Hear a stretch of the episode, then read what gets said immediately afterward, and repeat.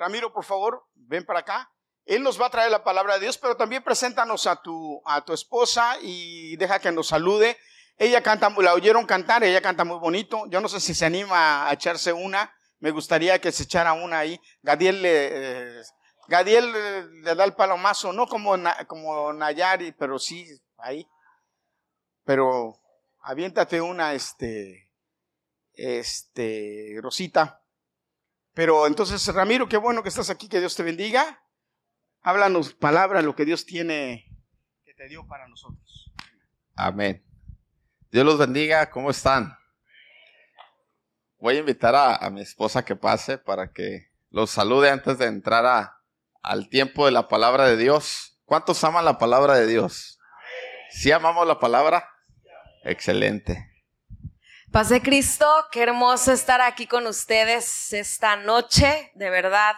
Eh, nos sentimos muy agradecidos con Dios porque él, él es tan bueno y yo muy feliz de estar aquí con mis tíos, mis primos, de verles y bueno, deseamos que, que esta palabra sea de bendición para sus vidas. Y bueno, es grato estar con ustedes, dice su palabra, que es hermoso habitar los hermanos juntos y en armonía. ¿Estamos en armonía? ¿Estamos en un mismo espíritu, en un mismo sentir? Entonces la presencia de Dios se mueve. Amén, porque además Él ve los corazones dispuestos y entonces Él comienza a obrar. Si tu corazón está un poquito así como que durito, durito, Dios está tocando a tu corazón. Abre tu corazón, abre tu entendimiento y Dios va a hacer grandes cosas en tu vida.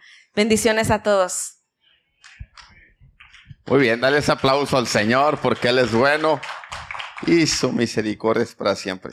Yo quiero, antes de, leer la Biblia, quiero que le digas al que está a tu lado algo. Dile, tú no tienes la culpa. Ya le dijiste, tú no tienes la culpa de la cara que tienes. ¿Verdad que no? Pero sí tienes la culpa de la cara que pones. Así que sonríe. ¿Podemos sonreír, hermanos? Porque Cristo nos ama. ¿Cuánto los ama Cristo? Muy bien. Quiero leer Salmos capítulo 78. Eh, nosotros tenemos una costumbre y, bueno, yo quiero enseñárselas a ustedes. Amén. Eh, en la iglesia donde nosotros pastoreamos allá en Torreón, Coahuila, México, eh, a nosotros nos tocó hace 12 años iniciar y gracias a Dios, Dios ha sido bueno. Y, siempre les, les, he enseñado una frase y les digo, la palabra de Dios, pueden decir, la palabra de Dios es la mejor semilla. Mi corazón es el mejor terreno. Y de mí depende que esta semilla de la palabra dé mucho fruto. Amén. Muy bien. Salmo 78 Ahí creo que va a aparecer en, la pantalla el, verso que quiero que leamos. Muy bien. Lo voy a leer, dice, voy a leer desde el 70, ahí está el verso 72 nada más. Es la versión, eh, la Biblia de las Américas. Es una versión eh, latinoamericana y la quiero leer. Dice, escogió también a David su siervo. Lo tomó de entre los apriscos de las ovejas. ¿De dónde tomó Dios a David? de los apriscos de las ovejas. Lo trajo de cuidar las ovejas con sus corderitos para pastorear a Jacob su pueblo, o a Israel su pueblo, y a Israel su heredad. Y él los pastoreó según la integridad de su corazón. O sea que David era un hombre íntegro. Y los guió con la destreza de sus manos. ¿Con qué los guió? Con la destreza de sus manos. ¿Les parece si hacemos una oración? Cierre sus ojos. Señor, gracias te damos en esta tarde, noche. Gracias por el privilegio que nos das de estar con tus hijos en este lugar, Señor, lejos de casa, pero cerca de ti, Señor. Tú estás donde dos o tres invocan tu nombre, Señor. Y aquí hemos invocado, hemos alabado, hemos exaltado tu nombre. Te pedimos que nos hables a través de tu palabra, que seas con cada uno de nosotros, que abras nuestro corazón, que abras nuestro entendimiento, Señor, y que tu palabra produzca frutos de bendición en nuestra vida, Señor, en el nombre de Jesús. Amén. Amén. Muy bien. Quiero hablarles acerca de la excelencia. Eh, cómo ser excelentes eh, y cómo la excelencia es parte de un proceso. Eh, en nuestro caso, los latinos, estoy hablando de mí y creo que de algunos de ustedes, como que a veces nos cuesta mucho trabajo ser excelentes, pero ¿cuántos creen que nuestro Dios es excelente? Él todo lo hizo excelente. Si, si usted ve al que está a su lado, lo hizo excelente. Lo hizo, lo hizo bien. Dice la Biblia en la creación que cuando Dios hizo al hombre a su imagen y semejanza, vio que era bueno. Era bueno todo lo que Dios hizo. Y la excelencia tiene ciertas definiciones que ahorita voy a entrar a eso, pero quiero contar una historia que está en la Biblia eh, hablábamos hace algunos días acerca del primer rey de Israel. ¿Alguien se acuerda cuál fue el primer rey de Israel? El rey Saúl. Y Dios, Dios no quería darles un rey, realmente Dios quería seguir siendo el rey de Israel. Dios quería seguir siendo quien gobernara a su pueblo. Pero el pueblo quería un rey de carne y hueso, un rey con el cual se identificaran. Y entonces Dios a través del profeta Samuel dice la Biblia que escoge a un hombre llamado Saúl de la tribu de Benjamín. Pero Saúl, eh, en su orgullo, en su soberbia y todo lo que había en su corazón, fue desechado por Dios. Y fue desechado por una sencilla razón. Medio obedeció a Dios en una orden que Dios le había dado. Y la Biblia dice que el profeta Samuel lloró por una larga temporada, hasta que algún día se le aparece a Dios, Dios, y le dice, ¿hasta cuándo vas a llorar a Saúl? ¿Hasta cuándo vas a estar llorando por Saúl? Y entonces le dice, deja de llorar, llena tu cuerno de aceite y ven a mi presencia porque te voy a mostrar quién va a ser el nuevo rey de Israel. Y entonces lo, lo manda a un lugar, a, a la casa de un hombre llamado Isaí. Isaí de Belém, dice la Biblia. Humanamente y culturalmente, todo estaba en contra para que David fuera elegido el próximo rey de Israel. Por muchas razones. Primero porque era el menor de casa. Era el, menor de la casa. Y el hijo menor regularmente es el hijo de los mandados, el que va a comprar algunas cosas o el que el de menos privilegios. Y, David era eso. Entonces, cuando Samuel llega a la casa de Isaí, eh, ocurren algunas cosas. Si quiero leerlo, primer libro de Samuel, capítulo 16. Verso 1 en adelante. Dice así, el Señor le dijo a Samuel, ¿cuánto tiempo vas a quedarte llorando por Saúl si ya lo he rechazado como rey de Israel? Mejor llena de aceite tu cuerno y ponte en camino. Voy a enviarte a Belén, a la casa de Isaí, pues he escogido como rey a uno de sus hijos. ¿Y cómo voy a ir? respondió Samuel. Si Saúl llega a enterarse, me matará. Lleva una ternera, dijo el Señor, y diles que vas a ofrecerle al Señor un sacrificio. Invita a Isaí al sacrificio y entonces te explicaré lo que debes hacer pues ungirás para mi servicio a quien yo te diga. Samuel hizo lo que le mandó el Señor, pero cuando llegó a Belén, los ancianos del pueblo lo recibieron con mucho temor. ¿Vienes en son de paz? le preguntaron. Claro que sí, he venido a ofrecerle al Señor un sacrificio. Purificaos y venid conmigo para tomar parte en él. Entonces Samuel purificó a Isaí y a sus hijos y los invitó al sacrificio. Cuando llegaron, Samuel se fijó en Eliab, o sea, el mayor, y pensó, sin duda que este es el ungido del Señor, pero el Señor le dijo a Samuel, no te dejes impresionar por su apariencia, ni por su estatura, pues yo lo he rechazado. La gente se fija en las apariencias. ¿En qué se fija la gente? Nosotros nos fijamos en la apariencia. Pero, dice la Biblia, Yo me fijo en el corazón. ¿Te das cuenta que Dios mira nuestro corazón? A Dios le importa tu corazón.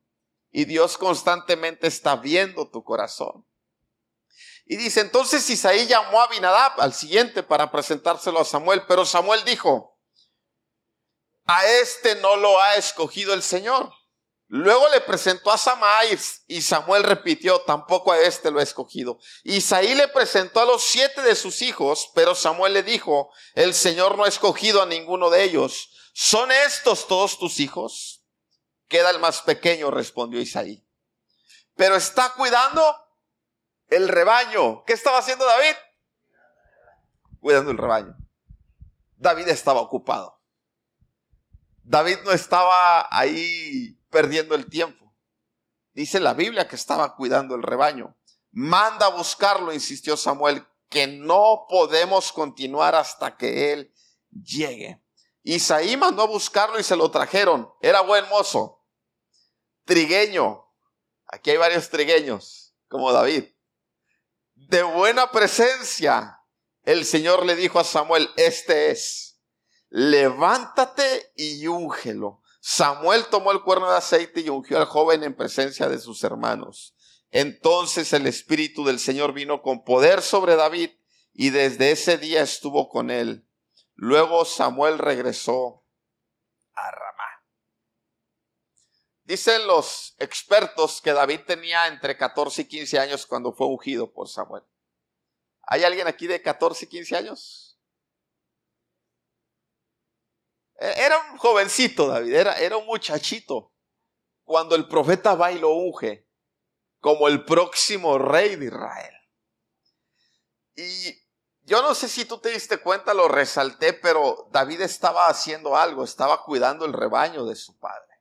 Regularmente cuando Dios llama a personas, llama a personas ocupadas, llama a personas que están sirviendo en algo. Y creo que Muchos de nosotros anhelamos un llamado de Dios, pero pocos de nosotros estamos dispuestos a hacer tareas pequeñas. Queremos cosas grandes, pero lo pequeño no lo valoramos. Y quiero definirte la excelencia ahora sí. Excelente quiere decir procedente, es procedente el vocablo en latín excelentia y es una palabra que permite resaltar la considerable calidad que convierte a una persona u objeto en algo de apreciado valor. Entonces la noción de excelencia, por lo tanto, se relaciona con la idea de perfección o a características sobresalientes. Decimos que alguien es excelente porque sobresale. Porque sobresale, está por encima de muchos. Y a mí me gusta esta definición. Excelente es hacer lo mejor que puedas con lo que tengas en donde estés. Pastor, es que si yo tuviera la guitarra, no sé qué modelo, tocaría bien. Y Dios dice, si fueras excelente, tocarías bien con lo que tienes. Lo harías bien. Ahora, la Biblia dice en el texto que leímos al principio, David los pastoreó con la destreza de sus manos. Y destreza quiere decir capacidad que tiene una persona para realizar una actividad de manera fácil, rápida y eficiente. Fácil, rápida y eficiente. Eso es tener destreza. Y sabes que David era un experto en cuidar al pueblo de Israel porque supo cuidar las ovejas de su papá. Dios llamó a David porque vio en él un corazón de servicio, un corazón que si supo cuidar lo que no era suyo, sino de su papá, podía cuidar lo que le pertenecía a Dios, que era un pueblo. En lo íntimo, David se hizo diestro, se hizo experto. Ahora yo les pregunto a ustedes, ¿Cuántos le hemos pedido cosas al Señor? ¿Le hemos pedido cosas a Dios? Ahora, ¿estaremos preparados para recibir lo que le pedimos a Dios? estaremos listos para recibirlo, nuestras manos tendrán la destreza para sostenerlo. Porque miren, somos muy dados a criticar, eh, por ejemplo, en el trabajo, al, dueño del trabajo, del, del, empleo donde estamos, al jefe o al patrón, decimos en México, ¿no? Somos muy dados. No, si yo estuviera en su lugar, yo sería así, yo sería aquello, yo sería esto. Y yo siempre digo, ¿y por qué no estás en su lugar? Porque está él y no tú. Yo soy pastor y, ya tengo algunos años en esto. Y, luego he escuchado gente que en, buen plan dice, no, si yo fuera el pastor, yo haría esto, yo haría aquello, y, yo le haría de esta manera y de esta otra. Y digo, ¿y por qué no eres pastor? Porque es fácil hablar ciertas cosas, pero estar preparado para hacerlas no es tan sencillo porque requiere preparación, requiere estar haciendo lo mismo una y otra vez para perfeccionarlo, aquello a lo cual anhelamos de parte de Dios. Entonces, muchos de nuestros jóvenes, fíjense, aquí hay jóvenes. Yo estaba leyendo hace tiempo que en Estados Unidos la mayoría de los jóvenes querían ser pilotos aviador. Era, era el anhelo de ellos.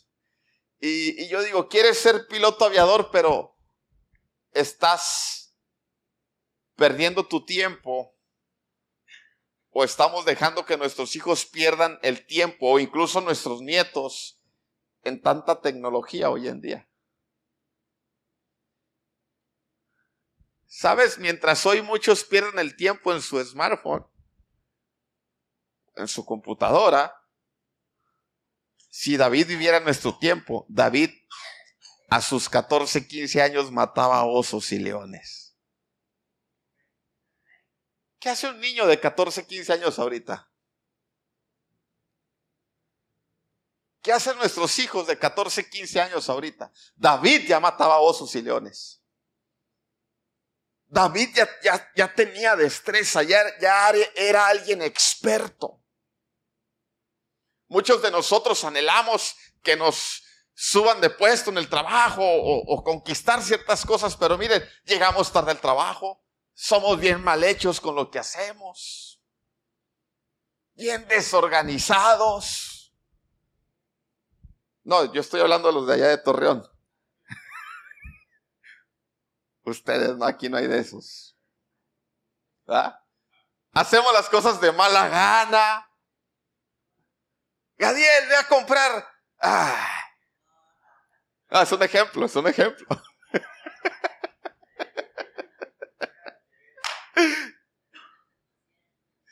Entonces, iglesia, mientras no desarrollemos un corazón excelente que apunte a hacer las cosas mejor para Dios y para los hombres, difícilmente Dios nos posicionará más alto. Dios quiere llevarnos a más, pero también nosotros debemos tener la actitud correcta, un corazón excelente. Y sabes, David teniendo 14, 15 años tenía un corazón excelente. Ahora quiero hablarte del proceso de David para que podamos comprender lo que representa alcanzar la excelencia. Amén y, lo anoté en varios puntos. Entonces, número uno, David sirvió. David estuvo dispuesto a servir. David no estaba jugando PlayStation. No estaba viendo series en ninguna plataforma. David estaba sirviendo a su papá. ¿Quieres ver hijos bendecidos? Son hijos que sirven a sus padres. Cuando tú ves hijos sirviendo a sus padres con un corazón excelente, son hijos que tienen una tendencia al éxito. Al éxito. Hoy vemos a muchos jóvenes con, muchos vicios. Y no hablo de drogas ni, de eso. Hay muchos otros vicios. Y sabes, yo veo a David con un oficio. Fíjate todo lo que era David. David era un buen músico, de los mejores, dice la Biblia. Era un pastor de ovejas, líder, cazador de osos, de leones. Y mientras unos se entretenían, no sé haciendo qué en los tiempos de David, David se estaba entrenando. Tú puedes elegir quedarte en la posición en la que estás, yo no sé cuál sea, o puedes elegir prepararte para ir más alto. Tengo un amigo allá en Torreón. Hay una empresa allá que se llama, es japonesa, Sumitomo. Sumitomo hace arneses para carrocerías. Y él entró siendo un operador a esa planta. Y allá el operador es el puesto más bajo. Hace como 20 años él entró. Y ellos ofrecen, tienen una escuela por, por las noches para quien, quiera seguirse preparando. Bueno, él se quedaba todas las noches durante siete años y en diez años, desde que él entró, diez años después, él ahorita sigue siendo el, el gerente general de la planta. Y entonces yo platicando con él, se llama Carlos, en un tiempo, hace mucho que no lo veo, pero platicando, yo le decía, es que ¿cómo conseguiste eso? Dice, es que mientras mis compañeros se iban a, a un bar o, se iban a dormir, incluso algunos. Eh, yo me estaba preparando. Y toda preparación trae su recompensa. Ahora, muchos de nosotros eh, batallamos en el servicio, hermanos. Nos cuesta trabajo servir.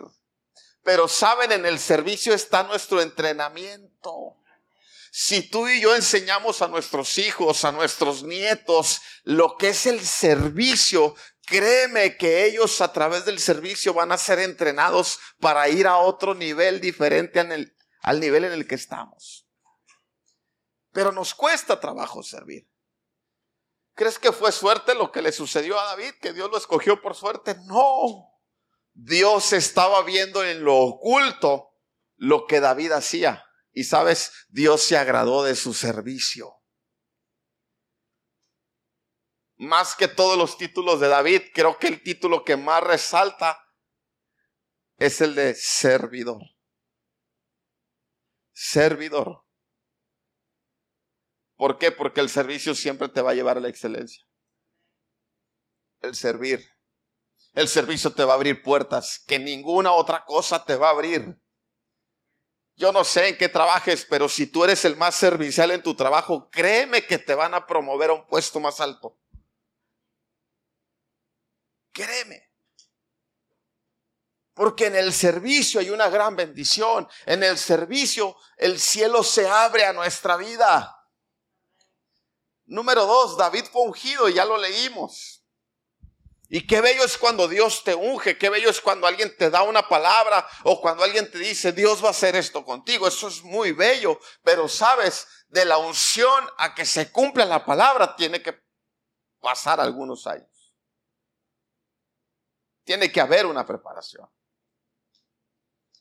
Muchos queremos la unción. ¿Cuántos quieren la unción de Dios? Pero no queremos pagar el precio. Ahora déjame te digo esto, la unción es el resultado de tu servicio. O sea, Dios unge al que sirve. ¿Sabes por qué Dios unge a David? Porque él estaba dedicado a algo. Es más, la unción no es estar ungido, es estar dedicado a una tarea específica. Yo un día fui a un concierto, hace algún tiempo, eh, no voy a decir de quién, pero eh, no era de un, cantante cristiano. Fui, a un concierto y cuando yo empecé eh, a escuchar al, al pianista, ni siquiera era un concierto cristiano, yo empecé a sentir así algo así como cuando sientes a Dios. Y dije, oh, Dije, aquí hay algo. Ya luego supe que ese pianista tenía cuarenta y tantos años tocando el piano. ¿No te ha pasado que eh, ves a alguien que tiene años dedicándose a algo y, dices, este tiene algo especial? No, no tiene, no es que sea algo especial, no es, no es que tenga una unción, aunque la puede tener de parte de Dios, sino que ha estado dedicado a una sola cosa muchos años. Y pareciera que el tipo está ungido. No es que esté ungido, sino que está dedicado. Y David era alguien dedicado a la tarea de pastorear, era alguien dedicado a tocar un instrumento. Y su dedicación lo colocó en lugares que ni él mismo se esperaba. ¿Por qué? Porque la unción es la consecuencia de la dedicación.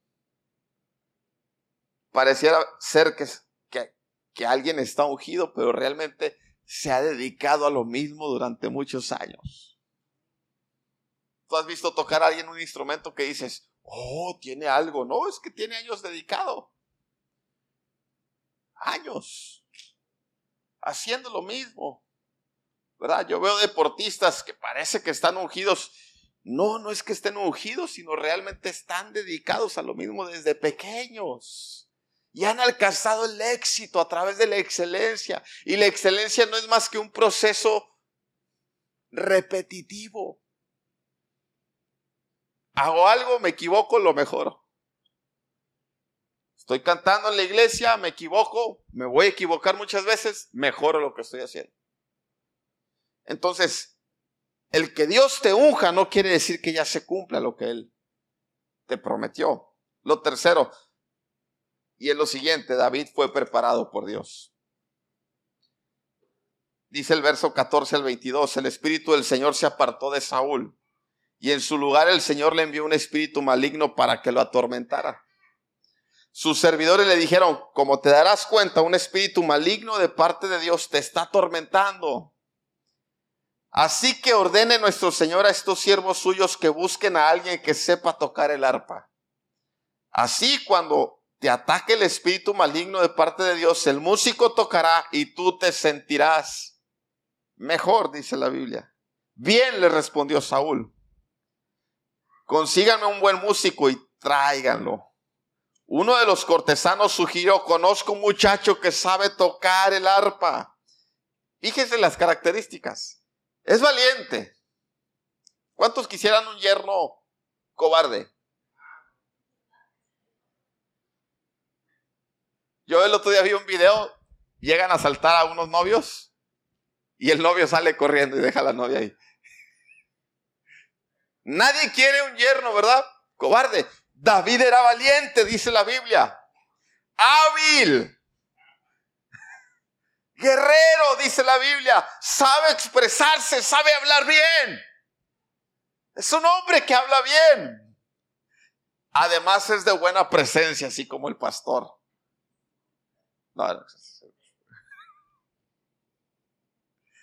Además, lo más importante, el Señor está con él. Su padre es Isaí, el de Belén. Fíjense, la fama de David. Yo pregunto, ¿cuál es la fama de tus hijos? O de tus nietos, o la tuya. Pero esta era la fama de David. Entonces Saúl envió mensajeros a Isaí para decirle, mándame a tu hijo David, el que cuida el rebaño. El rey sabía que David cuidaba el rebaño. Isaí tomó un asno, alimentó, alimento, un odre de vino y un cabrito y se lo envió a Saúl por medio de su hijo David. Cuando David llegó, se puso al servicio, dice la Biblia. ¿Se puso al qué? Servicio del rey.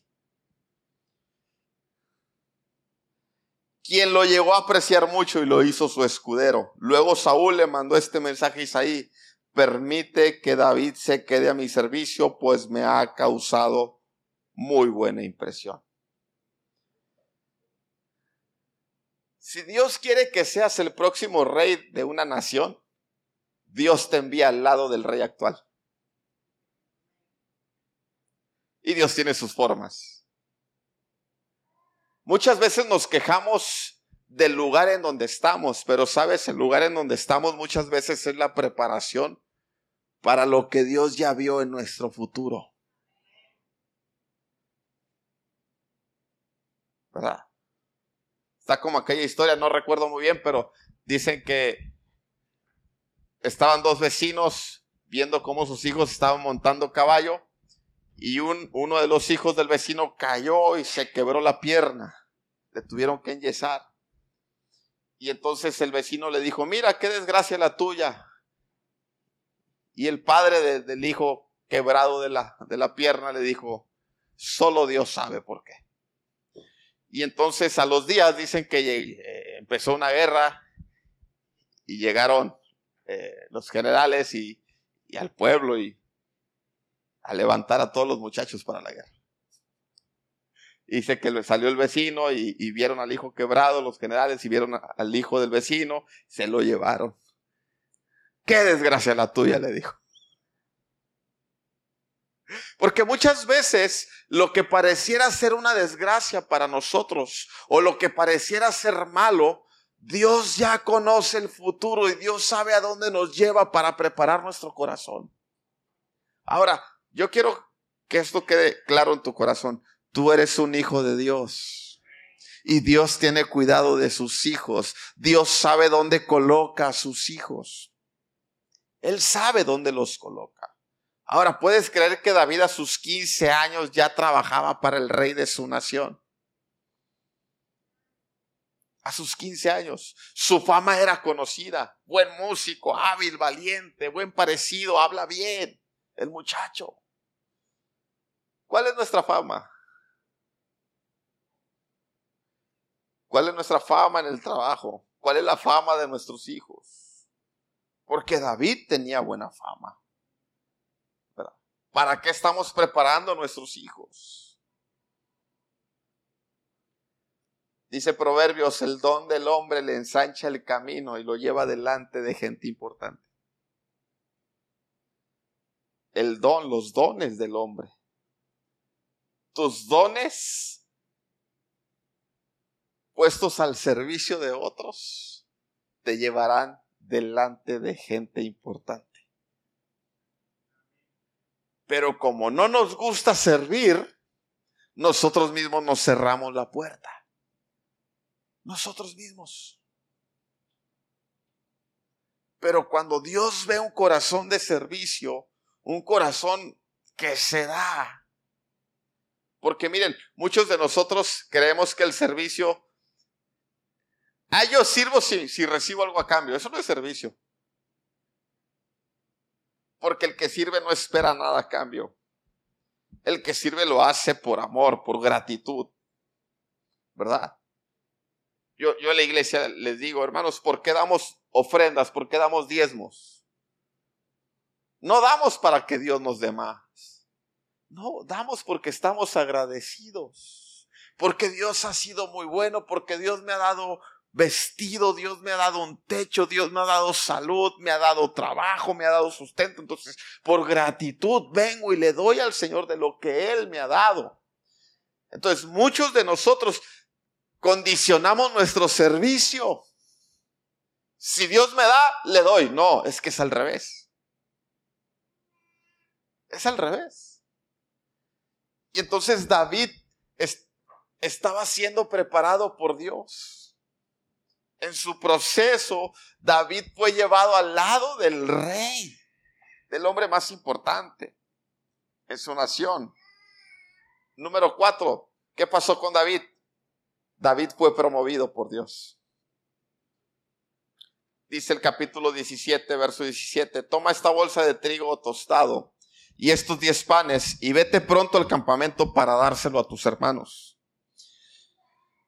Isaí envía a David a llevar comida a sus hermanos. Sus hermanos estaban en una guerra, dice la Biblia.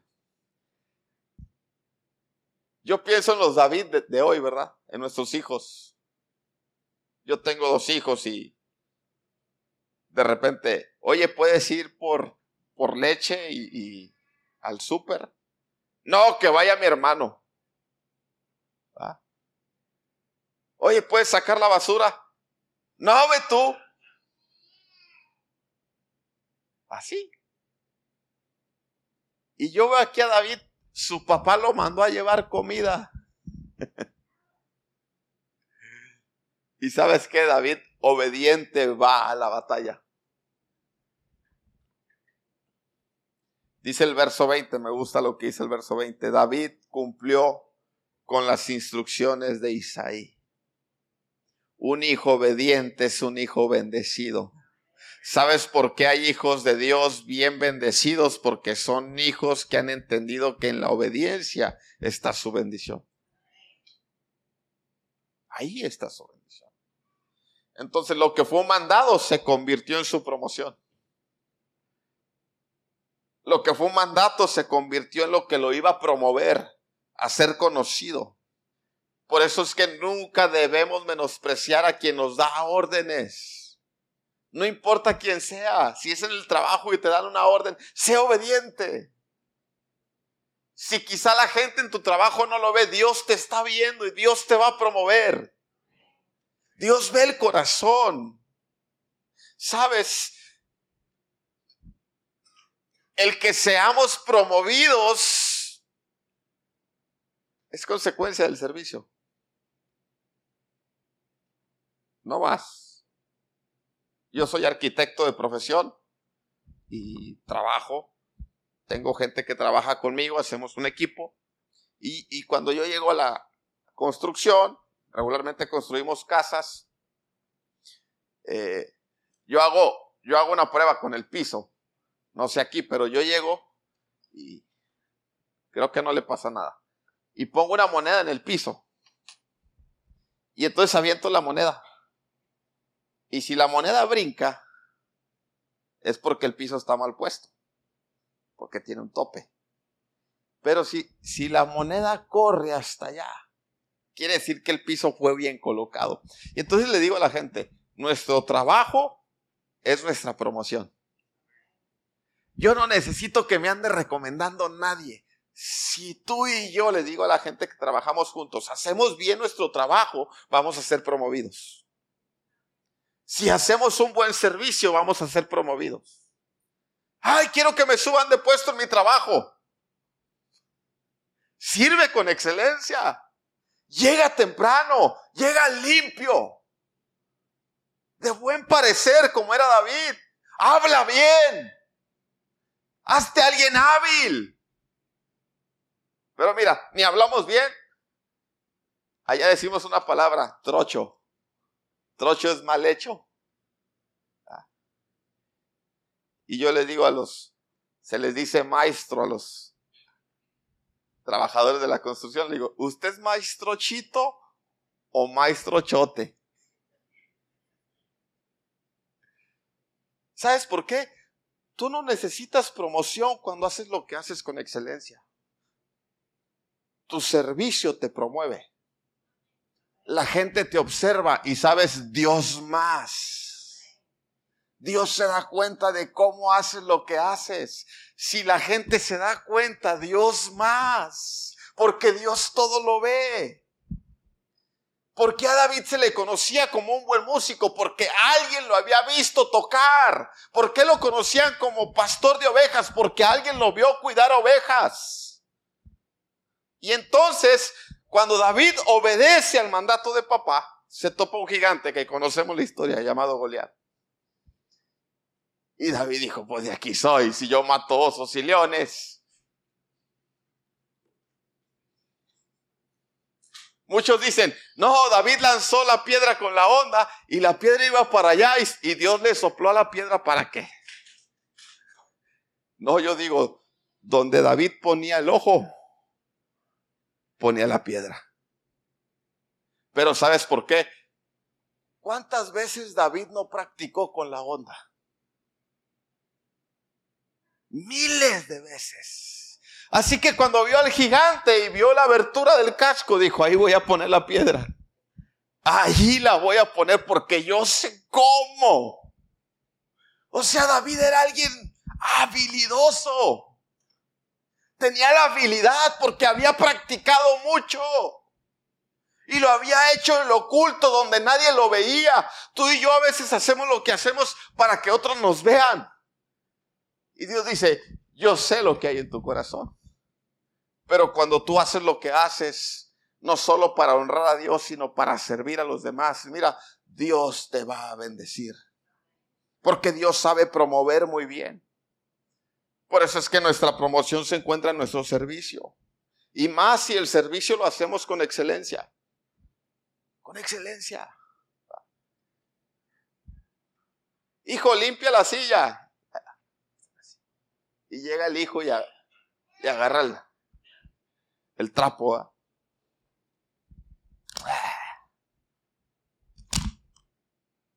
Toda mal. Si para los nuestros no servimos con amor, con excelencia, menos allá afuera. ¿Y saben qué hizo David? Fue y mató al gigante.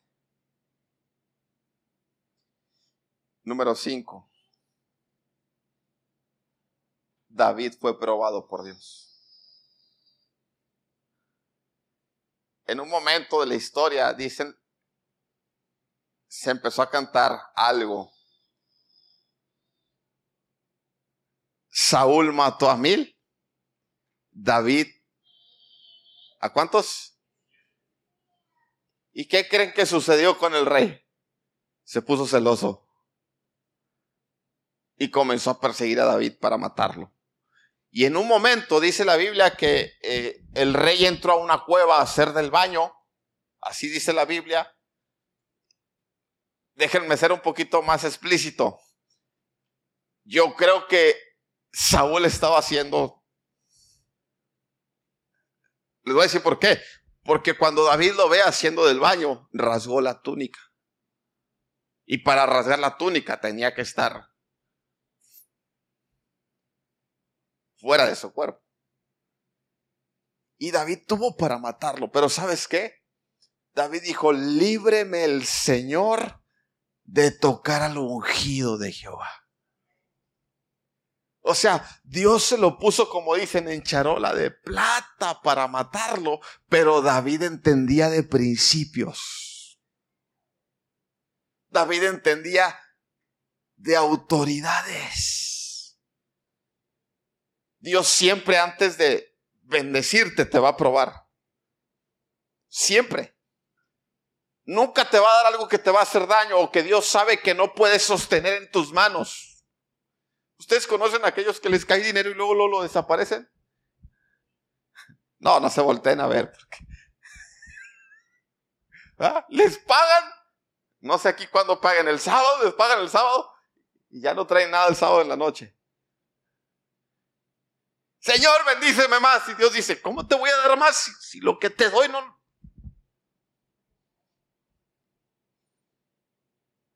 Es imposible.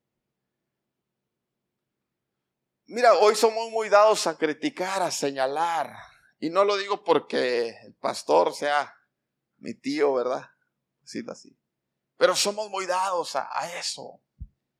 Algunos hasta maldecimos a, nuestros jefes. Yo, yo enseño esto en la iglesia, le digo, nunca hables mal de tu jefe porque de ahí comes. Bendícelo para que Dios te bendiga más. Aprende a bendecir a los que están arriba para que Dios derrame más bendición hacia tu vida, porque si el de arriba es bendecido, tú eres bendecido. Pero no entendemos de principios. Yo, yo, yo entro a redes sociales y veo cómo hablan mal de la autoridad, sea quien sea. Ah, que el presidente. No, que, que no sé qué, que mi jefe, que el pastor, que mi papá. Hoy hasta los hijos nos atrevemos a hablar mal de los padres. Y le pedimos a Dios bendición. Dios dice, ay hijo, si entendiéramos de principios y de estructuras, mira, Dios derramaría bendiciones de todo tipo en nuestra vida. Y David fue probado. Y lo último, entonces David fue posicionado como rey. 30 años tenía David, dice la Biblia, cuando comenzó a reinar. Y reinó 40 años. Y dice la Biblia que lo hizo con la destreza de sus manos, lo hizo con excelencia. Fíjate todo lo que sucedió, 15, 16 años tuvieron que pasar desde que David fue ungido hasta que David fue proclamado rey. Pero hubo un proceso que lo pulió. Hubo un proceso que lo preparó.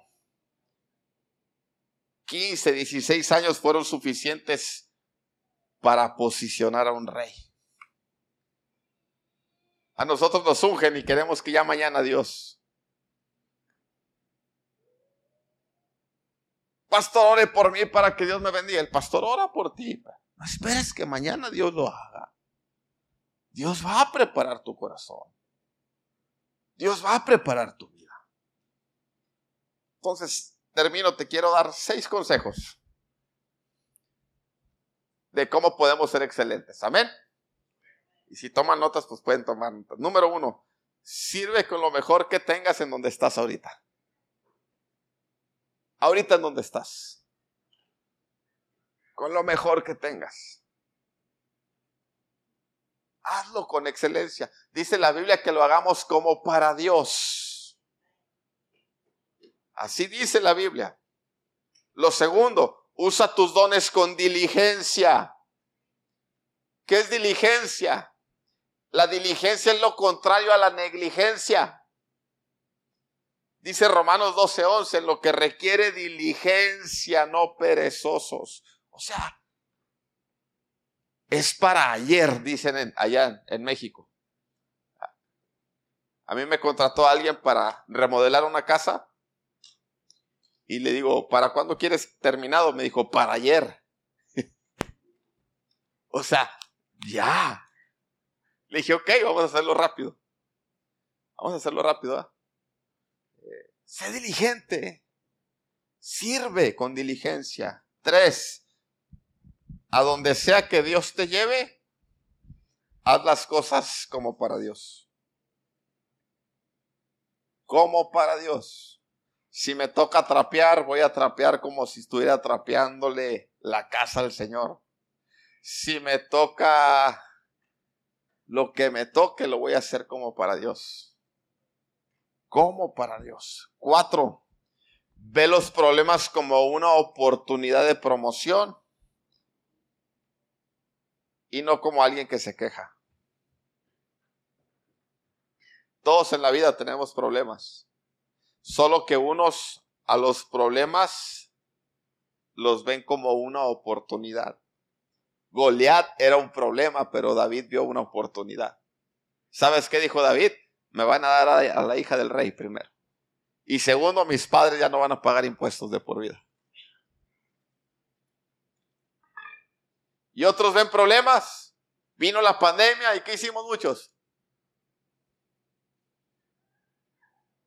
Y no vimos la oportunidad. Miren, nosotros somos privilegiados, hermanos. ¿Saben por qué? Nosotros tenemos libertad de culto, nos podemos reunir aquí. Usted vaya a China, en China lo matan si se reúne así. Y nosotros que tenemos libertad, ay, está lloviendo, hoy no voy a ir a la iglesia. Estoy hablando de los de Torreón, ¿eh? Aquí no, aquí. Entonces, que nuestros problemas sean una oportunidad de, de poner por obra nuestros dones. Cinco, nunca toques a los que están arriba. Sírvelos con excelencia. Sírvelos. Mire, no porque sea tío el pastor, pero sirvamos. Esta es nuestra iglesia. Cuidemos nuestra iglesia, Que lo que hacemos lo hagamos para agradar a Dios. Honren a sus padres, hermanos. Honrenlos. Y seis, cuando Dios te posicione, sea lo que sea que tú anheles, nunca te olvides que todo fue gracia de Dios, que todo es para la gloria de Dios. Me encanta cómo David entra a Jerusalén con el arca danzando y dándole la gloria a Dios porque Dios lo había posicionado en el reino. Una de sus mujeres se burló de, él y Dios la dejó estéril de por vida.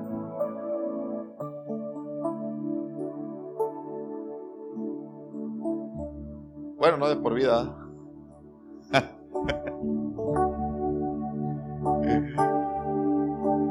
dale la gloria a Dios. Hermano, si, si hoy no estás viviendo lo que anhelas, dale la gloria a Dios. ¿Sabes qué me encanta de Dios? Que Él está viendo tu corazón y tu actitud. Y tu corazón y tu actitud determinan a dónde Dios te va a llevar. Muchos de nosotros nos quejamos de nuestro presente en vez de agradecer por el presente. No importa cuál sea tu circunstancia. Yo me acuerdo cuando iniciamos la iglesia, mi esposa se va a acordar, yo me paraba en la puerta a ver quién iba a llegar. Dios sabe, yo me paraba y me asomaba, porque éramos poquititos con mi familia. Y me asomaba. Y un día Dios me dijo, si a los poquitos los cuidas y los sirves con excelencia, yo te voy a añadir más. Si el poco trabajo que hoy tienes lo haces con amor y con excelencia, yo te voy a dar más. Pero lo poco a veces lo menospreciamos. Y me encanta este pasaje de Salmos porque dice que de atrás de las ovejas Dios tomó a David para ponerlo como rey de su pueblo. Y eso quiere decir, hermano, que Dios ve lo que haces en privado. Dios ve. Dios ve tu corazón. Es más, Dios, Dios escucha cada palabra que tú expresas. Muchos de nosotros batallamos para orar. ¿Y sabes por qué batallamos? Porque no entendemos lo que representa la oración. Y yo siempre digo, orar es involucrar a Dios en mi vida. Orar es decirle, Señor, yo no puedo, tú puedes puedes. Mira, estoy metido en esto y, humanamente yo no puedo, Señor, pero si tú te involucras, podemos hacerlo juntos, Señor. Y entonces Dios ve tu corazón y Dios dice, me voy a involucrar contigo. Te voy a llevar a esos lugares que anhelas. Te voy a bendecir según lo que tu boca me está pidiendo. Entonces aprendamos a agradecer más que a quejarnos a tener un corazón. Quieren, ser hombres bendecidos. ¿Saben por qué David era un hombre bendecido? Porque tenía un corazón para Dios. Cuando alguien tiene un corazón para Dios, hermano, no importa si fallas, reconoces tu falla, te levantas y Dios te va a seguir bendiciendo. Amén. Yo quiero orar, quiero orar por ustedes. Eh, y pedirle a Dios que, que ponga un corazón en nosotros como el de David. ¿Cuántos quieren un corazón como el de David? Póngase de pie. Vamos a orar. Ponga su mano en su corazón. Oh, ese es mi canto preferido. ¿Quién lo escogió? ¿Tú?